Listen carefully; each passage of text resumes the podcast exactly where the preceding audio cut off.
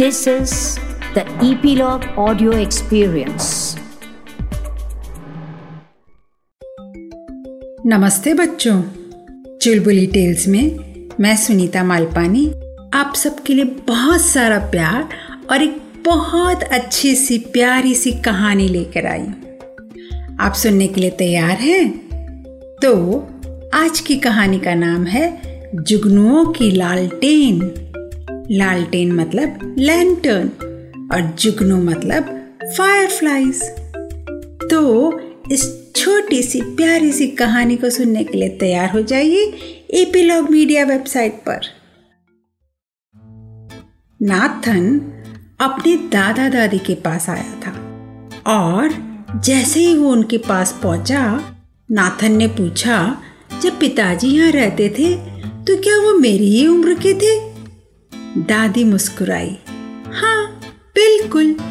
जब हम इस घर में आए थे, तब तुम्हारे पिताजी करीब छह साल के होंगे। मैंने भी तो छह बरस का हो चुका हूँ, नाथन ने कहा। हाँ बिल्कुल ठीक। और फिर दादी ने नाथन के गाल पर एक पुच्ची दे दी। जब पिताजी छह साल के थे तो उन्हें किस चीज़ को करने में ज़्यादा मज़ा आता था? नाथन ने पूछा। दादी ने कुछ देर तक सोचा और फिर कहा, जुगनुओं में। जुगनुओं में? वो कैसे? जब शाम होती थी और अंधेरा छाता था तो तुम्हारे पिताजी, दादा और मैं, हम तीनों बाहर लॉन में जाते थे। अंधेरा होते ही जुगनू घास में टिमटिमाने लगते थे। तुम्हारे पिताजी चार पाँच जुगनू पकड़ते थे और फिर उन्हें एक कांच की बोतल में रखकर एक लैंप बनाते थे। और वो बोतल मैंने अभी तक संभाल के रखी है। ये सुनकर नाथन खुशी से झूम उठा। दादा, जल्दी से वो बोतल ले आओ, प्लीज़। अब अंधेरा होने ही वाला है। और नाथन, दादा और दादी घास पर बैठे थे। ऊपर आसमान लाल रंग का था। वो अंधेरा होने का इंतज़ार कर रहे थे और नंगे पाँव बैठे थे। उन्होंने अपनी चप्पल बाहर साइड में झाड़ी पे खोल रखी थी। तभी एक लेडी बग नाथन के पैर पर चढ़ी, रेड कलर की लेडी बग। गोल फिंच चिड़िया, सफ़ेद फूलों के ऊपर मंडराई, एक तितली पंख फड़फड़ाती हुई उसके सामने से गुजरी। पास के ताल में से मेंढकों के टर टर, टर्राने की आवाज़ आई। गुड नाइट गुड नाइट, जैसे सब नाथन को बोल रहे थे। इस तरह कुछ और समय बीता। नाथन ने अपने पाँव को हिलाया और लेडी बग उसके पाँव से नीचे गिर गई। नाथन ने धीमे से दादी की आस्तीन को खींचा।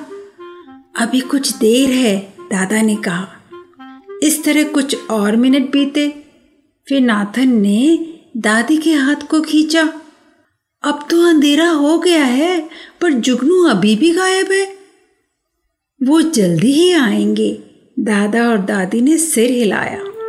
फिर कुछ ही देर में एक, दो, तीन, चार जुगनू ने टिमटिमाते हुए दिखाई दिए। अब घास में सभी और जुगनू टिमटिमा रहे थे।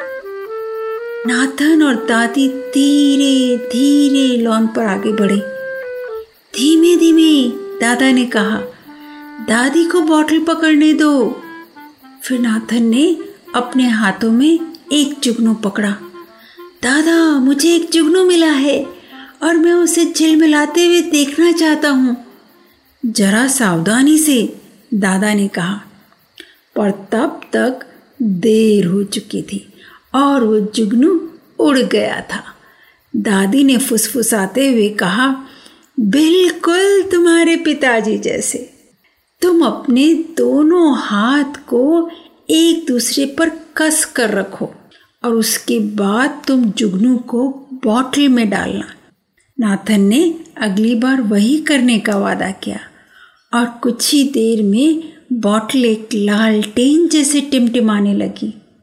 जुगनुओं की लालटेन पलंग के पास रखी थी। दादी ने नाथन को चादर उड़ाई दादा ने नाथन के गाल पर पप्पी दी। क्या आपको मेरे साथ जुगनू पकड़ना अच्छा लगा? नाथन ने पूछा। हाँ हमें बहुत अच्छा लगा। उतना ही अच्छा जितना पिताजी के साथ लगता था। हाँ बिल्कुल वैसा ही। जब मैं सो जाऊँ तब आप जुगनुओं को बाहर छोड़ दें। दादा और दादी मुस्कुराए। तुम्हारे पिताजी भी हमेशा यही कहते थे। मैं माँ और पिताजी को आपके साथ जुगनू पकड़ने के बारे में बताऊँगा। नाथन ने जमाई लेते हुए कहा। उसने जुगनुओं की लालटेन तकिए के पास रख दी। उसने अपने गाल को बॉटल के कांच से चिपकाया। दादी, मुझे बहुत खुशी है कि आपने इस बॉटल को संभाल के रखा। हमें भी इस बात की बहुत खुशी है, दादा और दादी ने कहा। और फिर वे दबे पाँव कमरे से बाहर चले गए। देखा बच्चों, कैसी थी कहानी? नाथन ने वही सब किया जो उसके पिताजी करते थे, और वो भी दादा दादी के घर में। आप भी दादा दादी के घर में जाते हो ना? और क्या क्या करते हो? हमें लिख के बताना। तो आप हमारी कहानियाँ सुनते रहिए ईपीलॉग मीडिया वेबसाइट पे। फिर मिलेंगे। तो ये थी हमारी आज की कहानी। और हम जल्दी ही एक और नई कहानी आपको सुनाने आएँगे। तो हमारे साथ जुड़ते रहने की और नई कहानियाँ सुनते रहने की सूचना आपको मिलती रहेगी ईपीलॉग मीडिया वेबसाइट पर। या आपके फेवरेट पॉडकास्ट स्ट्रीमिंग ऐप जैसे कि जियो सावन एप्पल पॉडकास्ट और स्पॉटिफाई पर। तो अपने फ्रेंड्स को भी बताना ना भूलें और हमारी कहानियाँ चुलबुली टेल्स पर सुनते रहें।